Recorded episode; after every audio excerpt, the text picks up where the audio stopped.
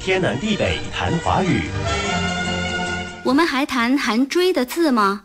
谈了那么久，应该谈完了吧？呵 呵还有呢，还有烧焦的焦含“追”呀。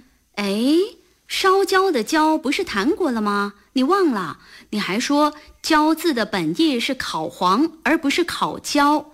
焦上面是“追”，也就是短尾鸟，下面四点是火，综合起来是用火烤鸟。当然啦，现在焦是指物体经过高温以后变黑变硬。记性越来越好了，现在反而是你都不记得我们已经谈过了。焦字是谈过，可是含焦的字还没谈呢。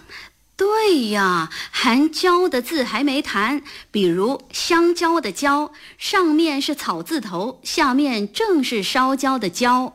烧焦的焦在香蕉的蕉字中应该是声旁吧？是的，蕉是芭蕉、香蕉等芭蕉科植物的统称。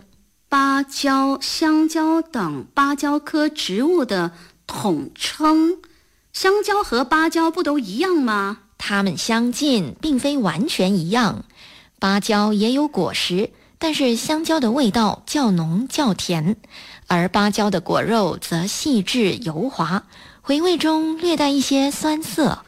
这样说来，我老家对面种的可能是香蕉树，也可能是芭蕉树。确切地说，香蕉、芭蕉不是树啊，它们是草本植物，长得高大的草本植物。我还是第一次听说，草本植物茎内的木质部不发达。含木质化细胞少，支持力弱，刷新我的认知。原来香蕉和芭蕉是草本植物，芭蕉叶的纤维还可以织成布呢。哈，芭蕉叶的纤维可以织布，嗯，称作芭蕉布或胶布。那可不是受伤后用的胶布，受伤后用的胶布，胶是橡胶的胶。我现在说的胶布。胶是芭蕉的胶，有说芭蕉布薄而有张力，一般用来做夏天的衣物、蚊帐等。这又是第一次听说。